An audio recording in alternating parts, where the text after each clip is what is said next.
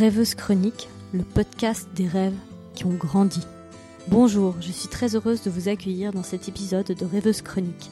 Je m'appelle Marie-Sophie et je suis journaliste spécialisée dans la culture et les arts. Dans ce podcast, je vous invite à partir à la découverte d'artistes, de créatifs et de personnalités au parcours insolite et inspirant. Installez-vous confortablement, prenez une tasse de thé si l'envie vous en dit. C'est parti et bienvenue dans ce nouvel épisode du podcast Rêveuse Chronique. Aujourd'hui, on va aller du côté de la littérature car je suis aujourd'hui avec une jeune auteure genevoise, Stéphanie de Reguin, qui euh, a publié euh, récemment son dernier livre aux éditions des Sables et euh, bah, qui nous fait le plaisir de discuter avec nous aujourd'hui. Comment ça va Stéphanie? Ça va bien, merci. Alors moi je suis très contente ben, de parler de ce livre parce que ben, il est assez contemporain à ce qu'on a vécu. Enfin, on va en parler un peu plus tard, mais euh, c'est vraiment une, un peu une. Enfin, tu as décrit un peu une carte postale de la vie euh, d'une jeune trentenaire euh, vivant dans une, ville. Et puis, bah, c'était assez mouvant de, de, te lire. Et puis, avant d'entrer plus en vif du sujet, j'avais envie de savoir quelle était un peu ta relation aux livres. Enfin, déjà, quand tu étais petite, enfin, comment un peu les livres sont apparus dans ta vie euh, bah, c'est vrai que quand j'étais enfant, j'ai beaucoup lu. Euh, j'ai commencé euh, même tôt à lire. En fait, je savais déjà lire quand j'ai commencé l'école, ce qui est assez, assez rare. je pense parce que bon, j'ai une sœur aînée aussi qui a, qui a deux ans de plus que moi et puis qui, voilà, qui a appris à lire à l'âge normal. et euh, je pense que j'avais envie de faire comme elle. Donc voilà, j'ai appris assez tôt à lire. Et euh, c'est vrai que, ouais, je pense que mm, ben, nos parents nous lisaient beaucoup d'histoires. Et après, ben, quand j'étais en âge de lire seul, j'ai ouais, beaucoup lu, que ça soit vraiment à l'enfance, à l'adolescence. Et ben, voilà, je pense qu'il y a des périodes où je lisais plus ou moins, mais disons, euh, ouais, c'est quand même une activité qui a toujours été assez présente dans ma vie et donc toujours aujourd'hui euh, à l'âge adulte. Et à partir de quel moment toi, tu as eu envie de mettre tes mots sur euh, du papier? Ça a aussi commencé assez tôt. donc quand je, je, sais que quand j'étais enfant, j'écrivais déjà des histoires. Alors il y avait à la fois ben, à l'école où on était encouragé à inventer des histoires, à écrire. et je me rappelle que j'aimais beaucoup ça. Enfin, c'était vraiment le, le, cours de français, enfin je sais pas si on appelait ça comme ça en primaire, mais ces moments de production écrite que, que j'adorais. Et, euh, et je sais que même enfant, euh, j'écrivais aussi euh, dans mes loisirs, si on veut. Et je sais que, parce qu'on les a retrouvés il y a assez peu de temps, que je, je fabriquais des livres, par exemple pour des anniversaires, notamment celui de ma sœur, je sais pas, peut-être aussi pour mes parents, je faisais ça. Euh, je fabriquais des livres avec euh, vraiment des histoires qui allaient d'un bout à l'autre. Alors c'était des livres d'une dizaine de pages, hein, c'était tout petit au début, mais où je, fabriquais vraiment une couverture en carton et puis je faisais une, illustration avec des collages, des dessins. J'étais pas très bonne en dessin, euh, mais, je faisais quand même ça. Et puis je pense que ouais, quand j'étais enfant, c'était surtout bah, voilà, mon imaginaire qui fonctionnait assez, assez efficacement et et euh, c'était des histoires euh, euh, de fiction, enfin je sais pas comment appeler ça. vraiment, c'était un jeu d'inventer des histoires et tout. Et puis ensuite, je pense qu'à l'adolescence, j'ai plutôt écrit pour. Je sais plus si j'avais un journal intime, je pense que oui. Mais je pense que j'ai plus écrit à certaines périodes, ouais, adolescence, début de l'âge adulte, plutôt écrit pour moi, pour voilà, vider des fois des trop pleins d'émotions ou des choses comme ça. Euh, et puis euh, après, c'est peut-être plus tard que je suis revenue à de l'écriture euh, de fiction et ben, la poésie qui est venue encore plus récemment. Alors justement, ça me faisait un petit peu rigoler parce que ben, ben moi-même quand j'étais petite, je faisais des livres papier, enfin je faisais du collage et tout. Puis il y avait vraiment ce, rapport à l'objet livre. Enfin j'aimais bien créer euh, le, ouais, l'objet. Et je me demandais quel était toi ton rapport euh, au, livre en tant que, matière. Est-ce que aujourd'hui tu as une liseuse? Est-ce que tu arrives à lire sur des écrans? Alors non, en effet, aujourd'hui je suis toujours passablement attachée à l'objet livre. j'ai pas de liseuse. ça m'arrive parfois de lire sur écran. c'est plutôt peut-être pour des, infos ou le journal ou comme ça. Mais non, c'est vrai que j'aime beaucoup l'objet livre. Et plus que ça, j'ai commencé d'ailleurs à, fabriquer, euh, enfin c'était une des activités du confinement euh, du printemps dernier, à fabriquer du papier artisanal. Euh, parce que, je sais pas, c'est quelque chose qui me fascine et, je pense qu'il y, a, derrière tout ça une, peut-être un rêve ou un projet lointain de fabriquer mes propres livres. Je me rappelle, ouais, j'étais allée il y a trois ou quatre ans, je crois, au Salon du Livre de Paris. Euh, parce que je voulais voir une fois à quoi ça ressemblait. Puis en fait, bon, le salon du livre en tant que tel, euh, qui se passe dans un énorme, énorme, euh, comment dire, c'est pas un hangar, un... ah, je trouve pas le mot. Une halle, ouais, merci. c'est C'est une grande foire, bah, un peu comme le salon du livre de Genève, mais en dix fois plus gros. Je m'étais dit, bon, bah finalement, ouais, c'est un truc méga commercial. Et puis, en fait, j'avais pas eu beaucoup de plaisir à être là-bas. Mais en fait, en même temps, que le salon du livre officiel, euh, il y a le salon du livre euh, alternatif, enfin je sais plus comment ça s'appelle, mais c'est un petit salon du livre qui, se trouve euh, à la Maison de la Femme, donc à Paris, et puis qui regroupe en fait plein d'éditeurs indépendants de toute la France, et je pense qu'il y en avait même aussi de l'étranger. Et là, je m'étais un peu baladée dans les stands et j'avais trouvé des, maisons d'édition qui fabriquaient en fait des livres, enfin en les bricolant euh, enfin, c'était du beau bricolage, hein, mais, j'avais trouvé ça tellement beau que, ouais, je crois qu'au fond de moi, je m'étais dit, un jour, je ferai ça aussi. sans nous révéler tes secrets d'apothicaire, parce que moi la fabrication du papier, je crois que ça doit remonter d'un vieux cours euh, de primaire, euh, comme on nous expliquait.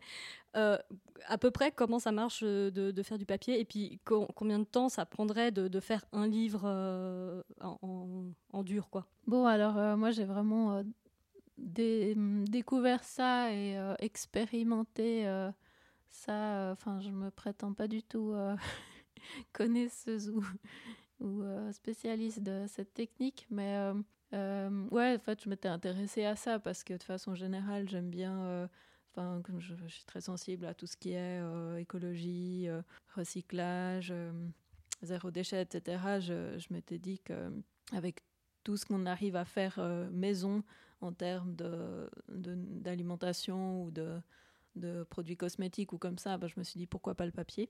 Euh, donc ça, c'était la petite histoire. Et euh, comment ça se fait? Ben, Concrètement, euh, moi, ce que je fais, c'est que je prends du, vieux papier, genre des feuilles A4, enfin genre feuilles d'imprimante, choses comme ça. Je sais que le papier journal, en fait, ça marche pas très bien.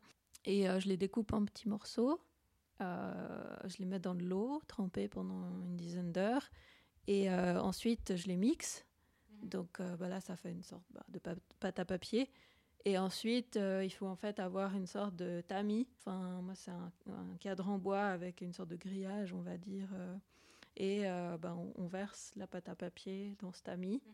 Et ensuite, il faut trouver un système de, de presse pour ben, que l'eau s'écoule et puis que la, la, la, feuille devienne plate. Et puis, on laisse comme ça sous presse pendant une nuit en tout cas.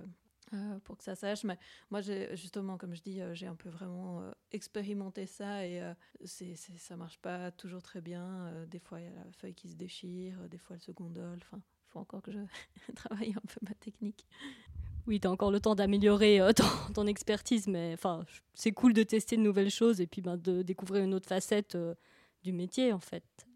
Tu parlais de, enfin, de ton intérêt pour toutes les questions d'environnement et, de l'avenir de notre planète. Et il me semble que tu as commencé tes études, tu as fait des études de géographe. à l'époque, qu'est-ce que tu avais en tête? Qu'est-ce que tu voulais faire? Pourquoi avoir choisi cette voie à l'époque? Bah, À l'époque, donc c'est ouais, quand j'avais 18-19 ans, c'est à cet âge-là un peu qu'on fait un choix par rapport à nos études. Euh, c'est vrai que je pense que déjà à l'époque, j'étais assez sensible euh, à l'écologie. Enfin, bon, c'était il y a quasiment 20 ans, on parlait encore pas beaucoup de changement climatique, de tout ça, enfin beaucoup moins qu'aujourd'hui. Mais c'est vrai que euh, je sais pas très bien par quel biais, en fait, j'étais déjà sensible à ces questions-là. Peut-être en partie par l'éducation que j'ai eue. Et enfin voilà, je pense qu'il y a eu diverses influences qui ont fait que. Et puis plus largement que ça, à cet âge-là, ouais, j'étais un peu, voilà, je voulais sauver le monde, je voulais faire de l'humanitaire. Enfin, je sais pas, j'ai voulu être ethnologue ou anthropologue, je sais plus un des deux. Euh, enfin, j'avais comme ça des grands idéaux que j'ai toujours en partie. Et ouais, je me rappelle que j'avais hésité entre une filière en biologie et une filière en géographie. Puis j'avais fait un stage, euh, quand on est à la fin du collège, on peut faire des stages à l'Uni pour voir un peu comment c'est. J'avais fait un stage en biologie, enfin, une, je sais plus comment on appelle ça, ouais, une semaine de, de découverte. Ouais, exactement, ouais, boussole. Et puis euh, voilà, simplement, j'avais suivi des cours de troisième année de, de, de, biologie. Euh, enfin, c'était genre super pointu. Et euh, je m'étais rendu compte que hum, j'étais quand même plus axée sur les sciences humaines que les sciences dures. Enfin, je sais pas si on peut parler de sciences dures pour la biologie, mais voilà, finalement, j'avais trouvé cette, cette option de la géographie qui, qui se situe comme ça entre les sciences sociales et puis les sciences naturel et ça me paraissait mieux me correspondre. L'interview dans tes rêves.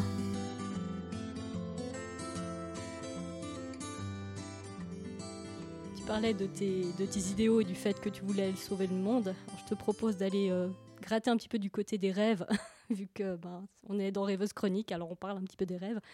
Euh, quand tu avais 10 ans et qu'on demandait euh, Stéphanie Qu'est-ce que tu rêves de faire quand tu seras plus grande? Tu répondais quoi? Alors, disons, il faut que je me souvienne, parce que je sais que j'ai eu beaucoup d'idées à différents âges. Euh, ouais. Le, le, projet d'être écrivain en tant que tel, c'est un projet que j'avais quand j'étais enfant. Et euh, bon, d'une certaine manière, je suis contente de l'avoir euh, réalisé, même si ce, comment dire, quand j'étais petite, je pensais qu'écrivain c'était vraiment un métier. Maintenant, je me rends compte que ben, c'est une activité très chouette, mais que ça rémunère pas beaucoup. Donc euh, là, il y a un petit, un, petit rêve qui s'est écroulé.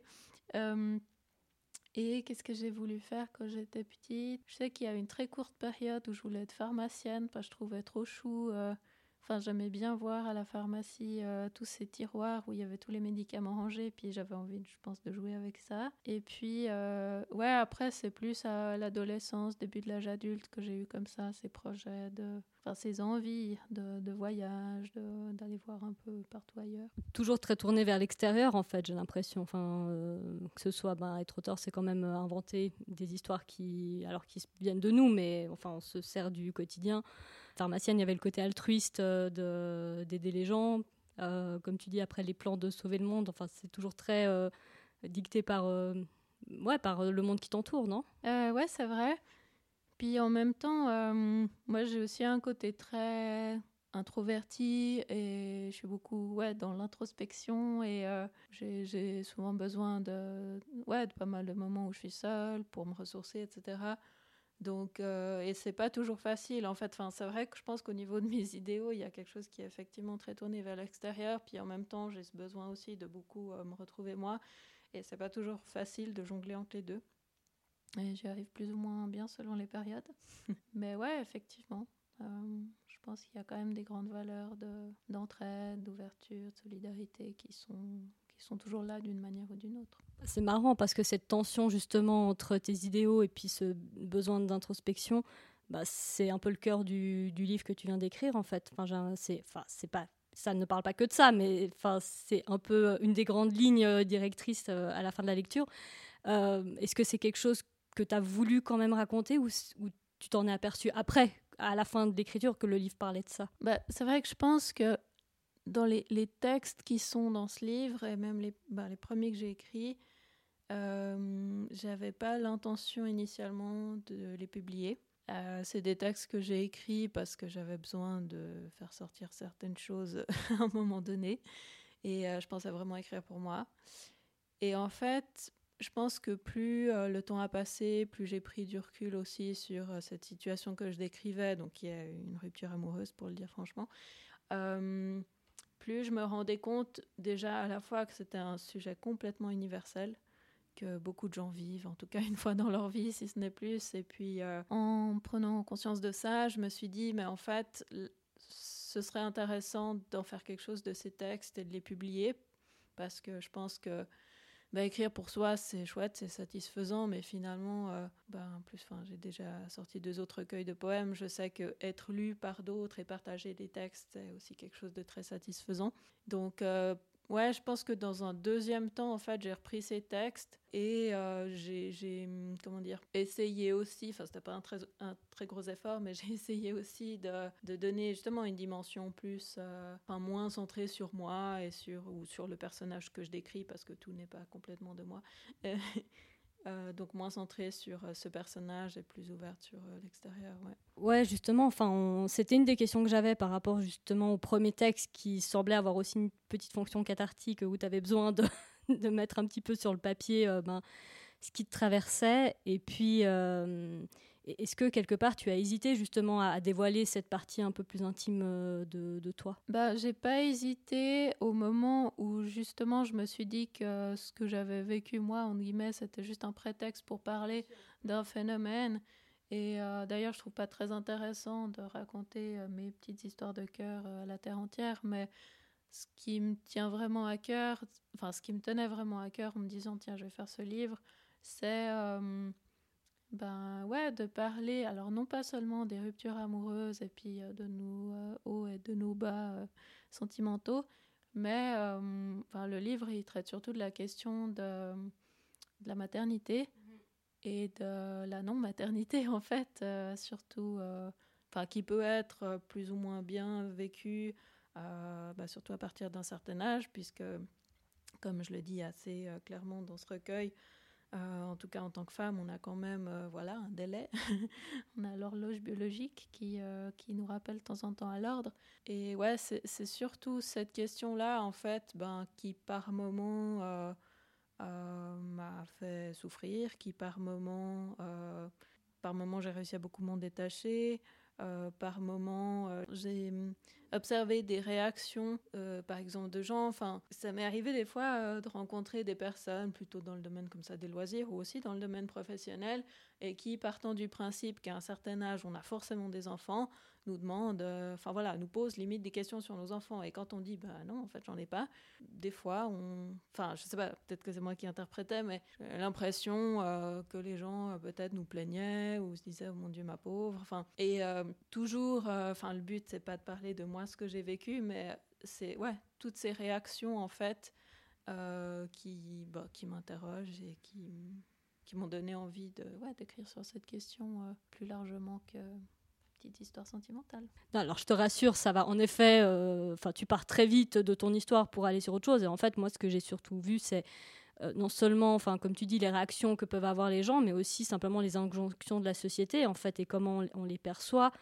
Euh, voilà, enfin, arriver à vers 34, 35 ans, ne pas avoir d'enfant, enfin, tout d'un coup, est-ce que en tant que femme, on a toujours une place dans, dans la société? Enfin, on n'est plus une jeune fille euh, et pas maman. C'est toujours. Euh, je trouve que tu as bien montré cette ambivalence un peu.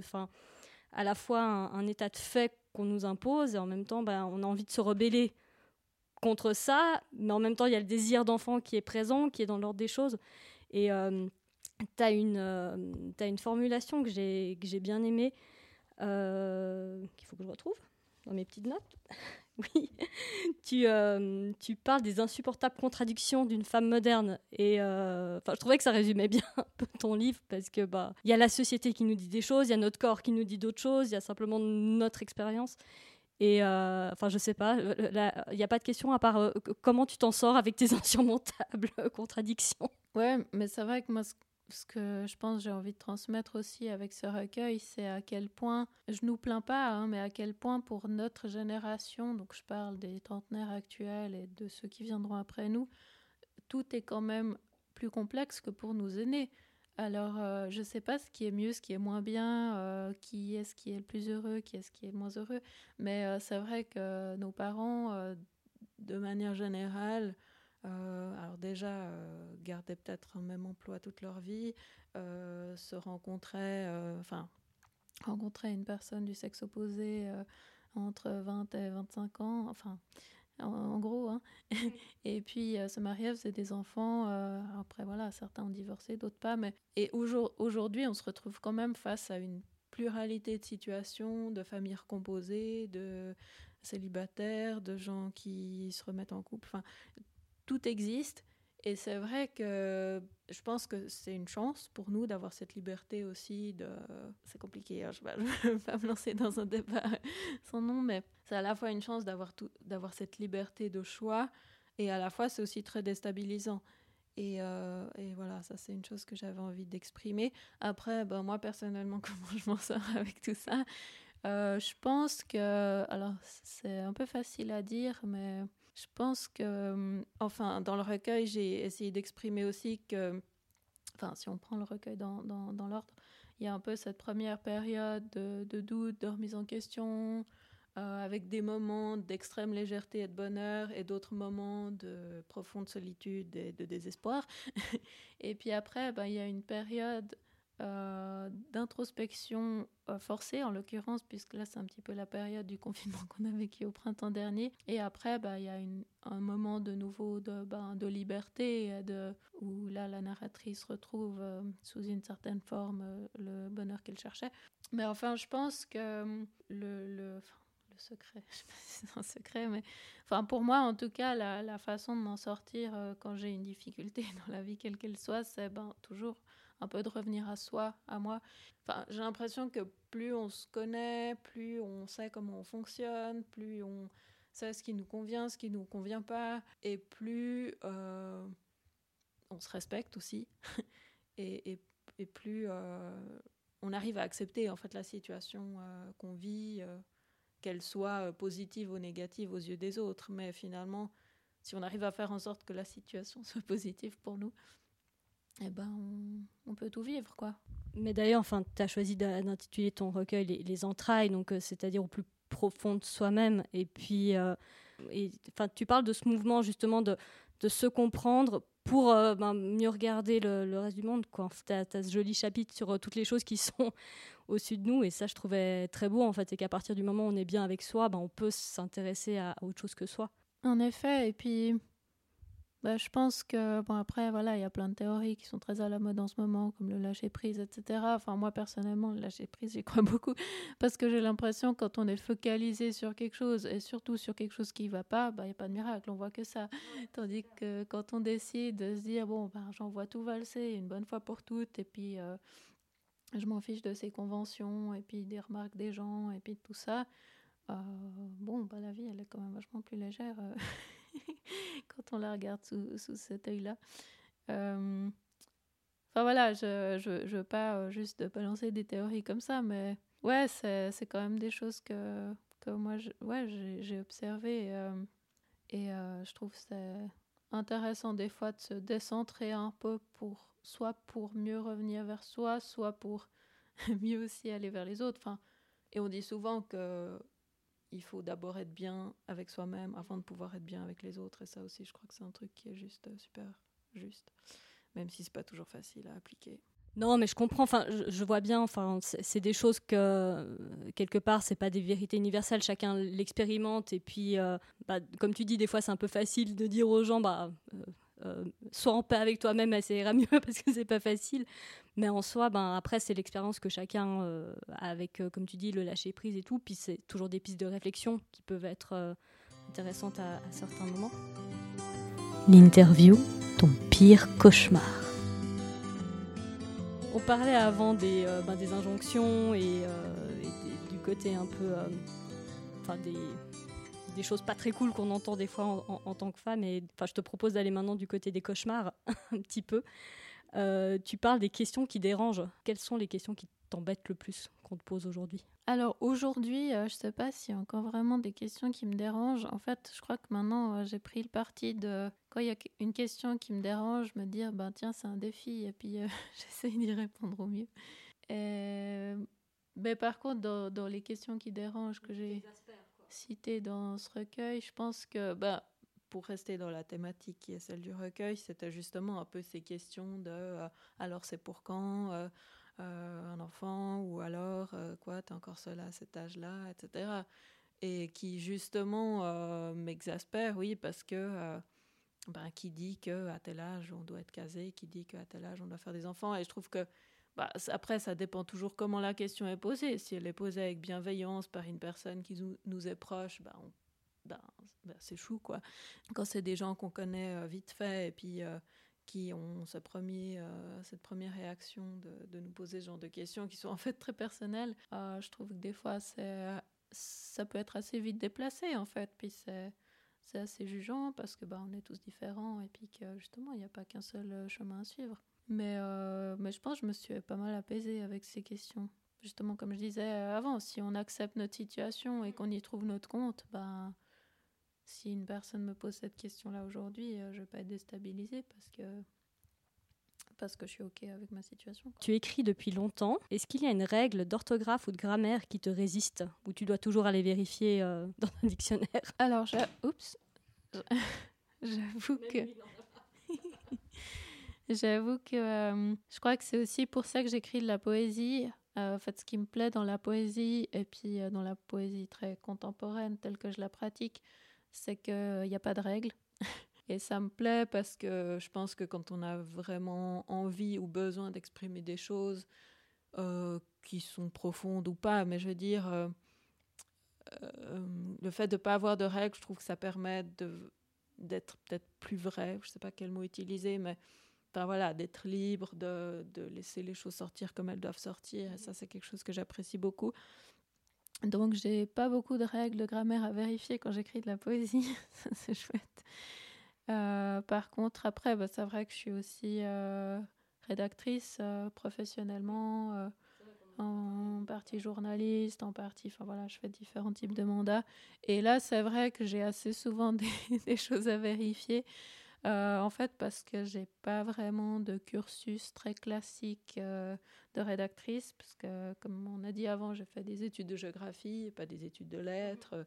Et puis, enfin voilà, j'ai en fait euh, un peu appris sur le tas à écrire professionnellement. Donc, ouais, là, des fois, j'ai besoin de vérifier des choses.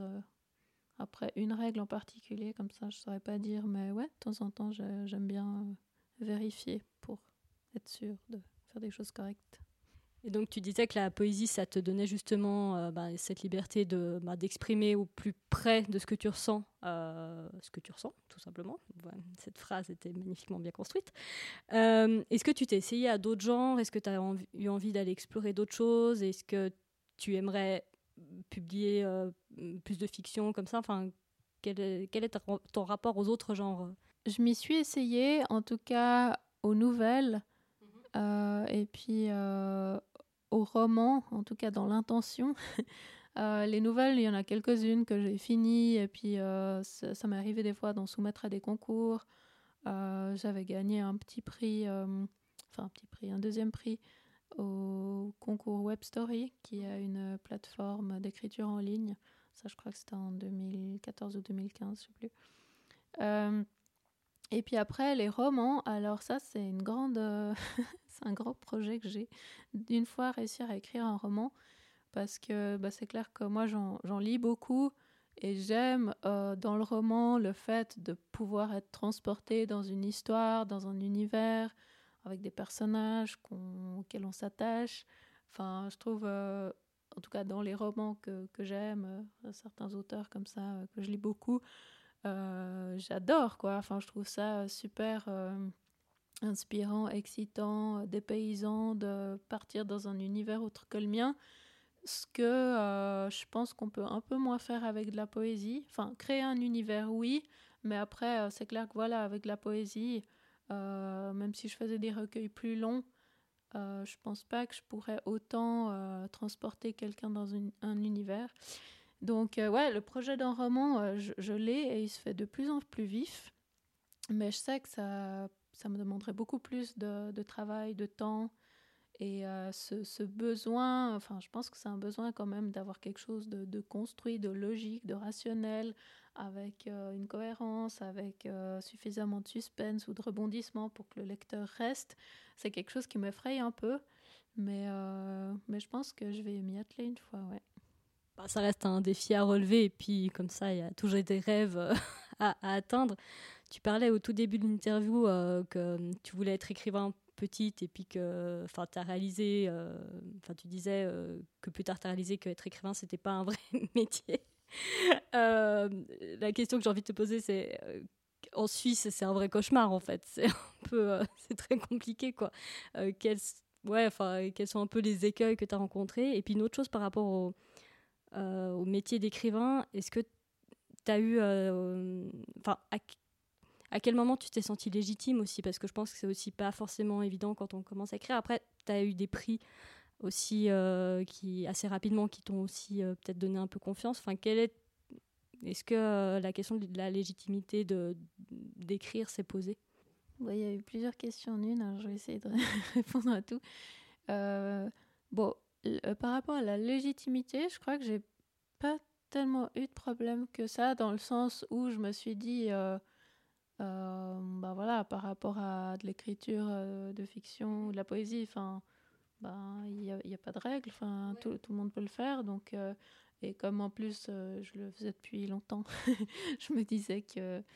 Enfin, il y a un moment où je me suis dit, bah, tiens, il est temps maintenant de franchir le pas, mhm. d'essayer de me faire publier.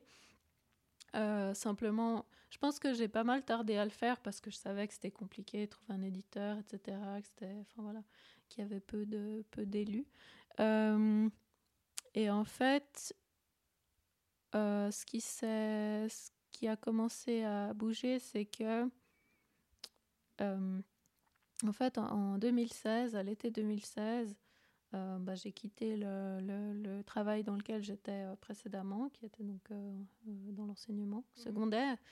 Et puis, euh, bon, initialement, j'avais prévu de faire une année sabbatique qui s'est assez vite transformée en une démission.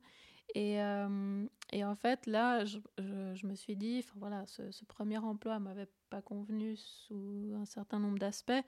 Et euh, je m'étais dit, mais qu'est-ce que je veux faire de ma vie? Et puis, bah, la réponse spontanée qui s'est offerte à moi, c'était je veux écrire. Donc, je me suis lancée et dans des stages de journalisme et plus tard dans des, des, des boulots dans ce domaine-là. Et en parallèle, je m'étais dit, je veux publier quelque chose. Et c'était vraiment un projet. Et euh, dans cette optique-là, euh, ben, tous les moyens étaient bons. Et un jour, je suis tombée sur euh, un petit, une petite annonce pour le prix de la Société des écrivains genevois. Donc ça, c'était en automne 2016. Et puis, j'ai envoyé mon manuscrit, donc qui était le manuscrit de Pas le temps de courir, qui est ensuite devenu le premier livre. Et euh, mais vraiment, je me sentais. Euh, alors, ouais, tu parlais de légitimité, je me sentais super culottée de faire ça mhm. parce que j'imaginais que c'était un prix pour déjà des écrivains connus, etc. Mais bon, vu qu'il n'y avait pas de, de restrictions dans les candidats possibles, je me suis dit, allez, on envoie. Et euh, puis en fait, ben, j'ai reçu le prix en décembre 2016. Et, et c'est suite à ça, en fait, qu'une éditrice euh, donc Huguette Juno des éditions des Sables m'a contacté alors qu'on ne se connaissait pas pour me dire bah voilà j'ai appris que vous aviez eu le prix et puis euh, je veux vous publier quoi. Donc c'était assez chouette parce que j'ai pas eu de démarche à faire pour trouver un éditeur ce qui est un luxe. Euh, et c'est vrai que bah, c'est peut-être à partir de, de ce moment-là que je me suis considérée comme enfin passer de écrivain à auteur dans le sens où voilà du moment qu'on a un livre qui a été publié par un éditeur, on se dit, euh, tiens, je suis entrée dans, dans, dans, le monde des auteurs. Euh, et, euh, et voilà, après, moi, de toute façon, je trouve chouette d'avoir des livres comme ça qui, qui existent. oui, c'est vrai que je trouve ça chouette. maintenant, c'est vrai que ben, la poésie, c'est super difficile à vendre. Mm-hmm. on essaye, voilà, quand même d'être présent sur les événements, salon du livre, salon des petits éditeurs, Bon, à part euh, cette année, l'année passée, c'est un peu compliqué, mais et puis voilà, puis les auteurs, on se mobilise aussi beaucoup pour vendre dans notre propre réseau. Donc euh, ouais, c'est un certain engagement quand même. Hein. C'est pas euh, tiens j'ai mon livre qui a été publié, ils ne vont pas tout seuls, ça c'est sûr.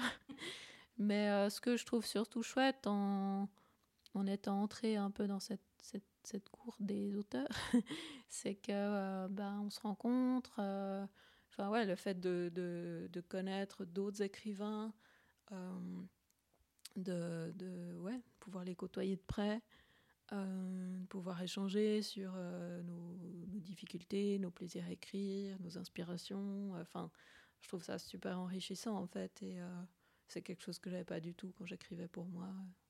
Donc, ouais, je crois que c'est vraiment ce que je préfère, en fait, dans le fait d'être édité, c'est avoir accès un peu à ce réseau d'écrivains que j'avais pas avant. Parlant d'écrivains, tu parlais avant des, livres qui te plaisaient et des auteurs qui te faisaient voyager. Euh, je vois euh, Nicolas Bouillet euh, dans ta bibliothèque et je sais que les auteurs voyageurs t'ont pas mal inspiré. Sylvain Tesson aussi, ou Ella Maillard. Et, et pourtant, tu as publié il n'y a pas très longtemps un petit livre ben, qui est sorti en ligne, qui s'appelle Le monde, ce vaste terrain des jeux, dans lequel tu, interroges un petit peu nos habitudes touristiques. Et euh, voilà, je voulais savoir aujourd'hui quel est un peu ton rapport euh, au voyage. Euh. J'ai effectivement sorti ce e-book au début de l'année. Donc là, en fait, j'ai répondu à un appel à texte qui était proposé par bah, une toute jeune maison d'édition qui s'appelle L'Aquilon. Mhm. C'est une maison d'édition française qui fait que du e-book. Et c'est là que j'ai acheté le premier e-book de ma vie parce que j'avais pas le choix de lire mon livre autrement. et Ouais, alors la question du voyage, pour moi, c'est très compliqué parce que, effectivement, je pense que j'aime voyager.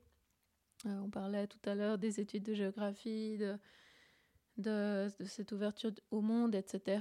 Donc, euh, c'est quelque chose qui me plaît.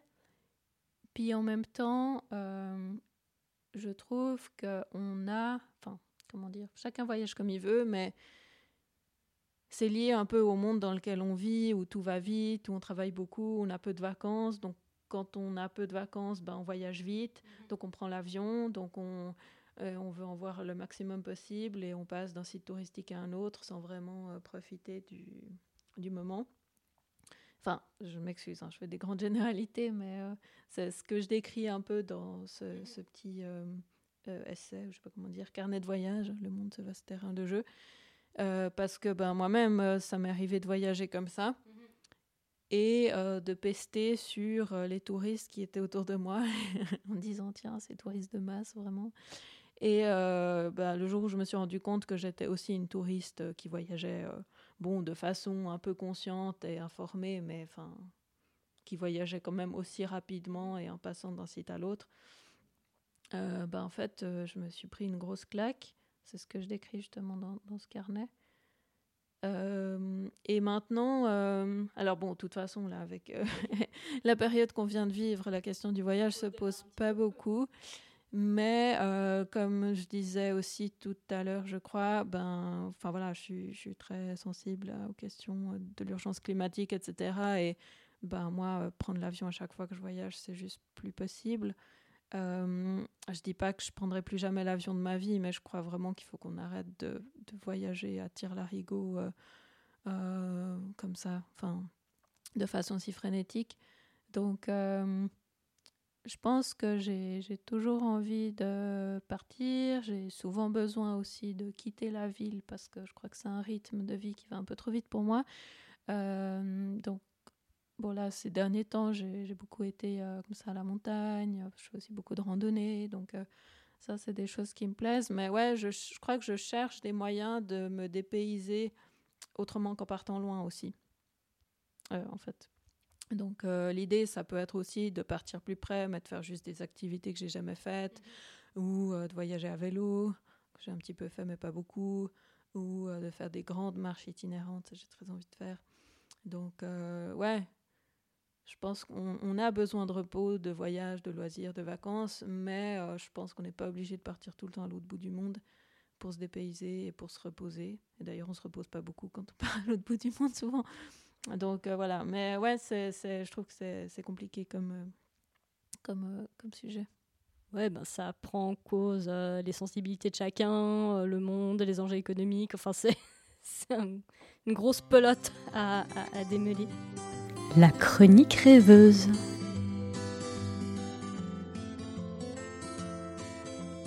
On arrive gentiment euh, à, la fin. J'ai encore quelques petites questions euh, de la chronique rêveuse où je pose ce qui me vient euh, par, la tête.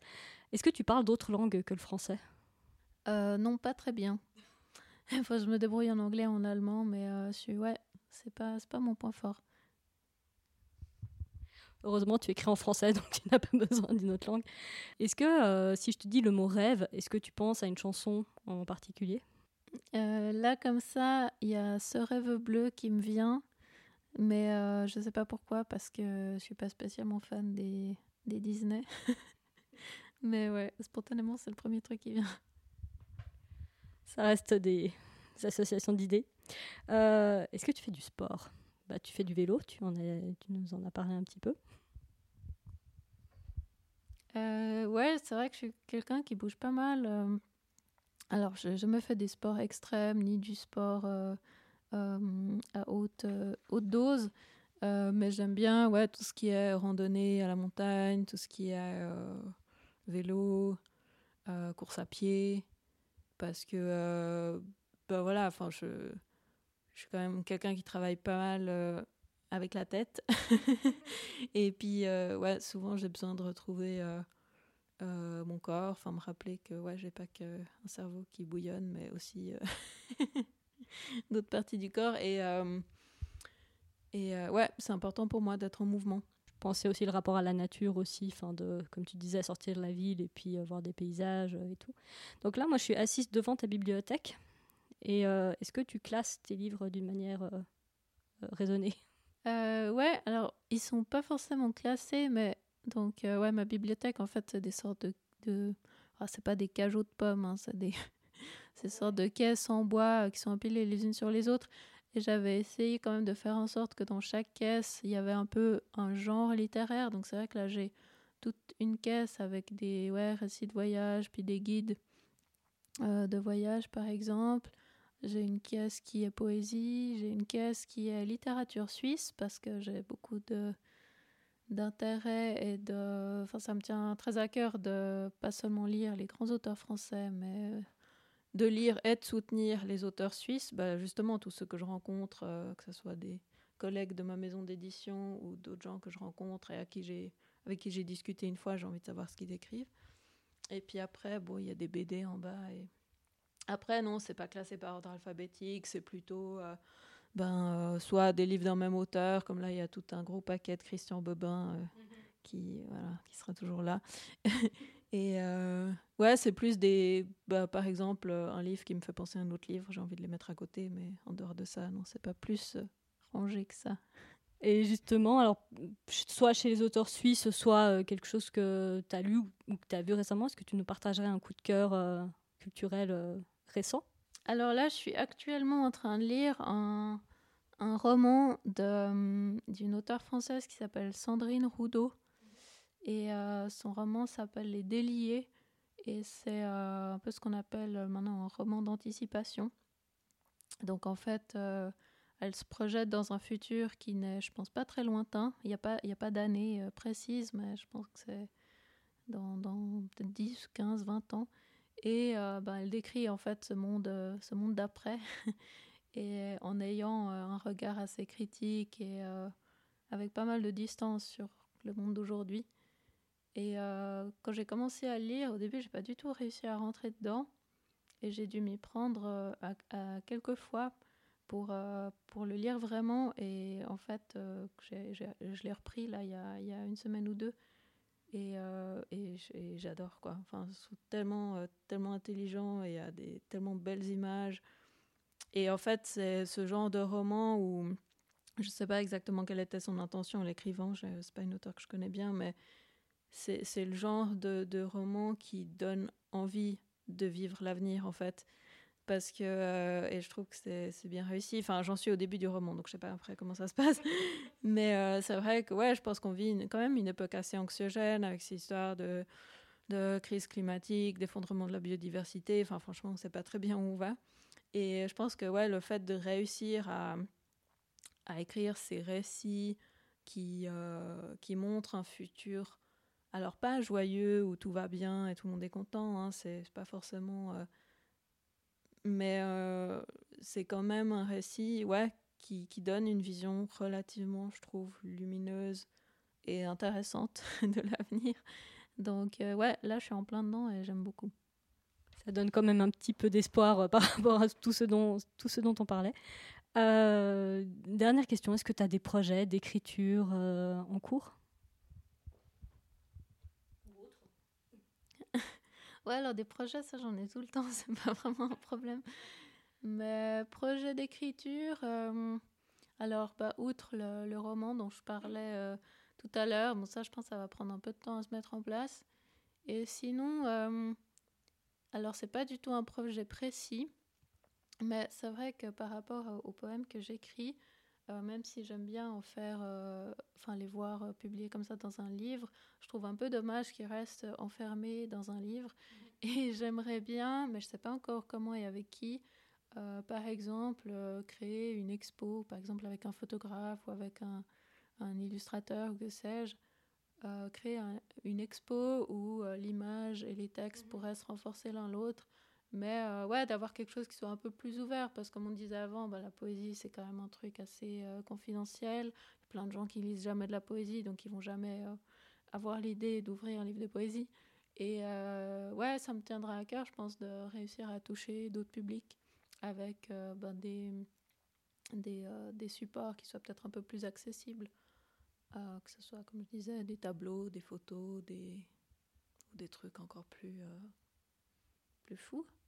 Bah, moi, ça me parle beaucoup. Je pense qu'en effet, l'art, il est fait pour être partagé et puis être partagé entre lui-même. Enfin, les œuvres pluridisciplinaires, c'est souvent celles qui arrivent bien à, centraliser les choses. Et puis, ben, ce serait cool, en effet, si tu arrives à trouver euh, soit un photographe, soit euh, une dessinatrice qui, euh, qui match avec ton univers. Écoute, on, lance un appel et puis peut-être que, ça peut donner quelque chose. En tout cas, moi, je te remercie beaucoup de, ben, voilà, de ta présence, d'avoir répondu à, à, toutes ces questions. Est-ce qu'il y a un site internet où on peut te suivre ou Alors, bon, j'ai un site internet, mais actuellement, je suis en train de complètement le refaire. Et euh, ça, c'est un, un, truc euh, assez. Euh, enfin, une démarche que je repoussais depuis des mois et des mois. Donc, c'est un site qui va regrouper à la fois mon activité professionnelle et mon écriture poétique. Mhm. Et du coup, ben, il est pas encore, je ne peux pas encore vraiment donner une adresse.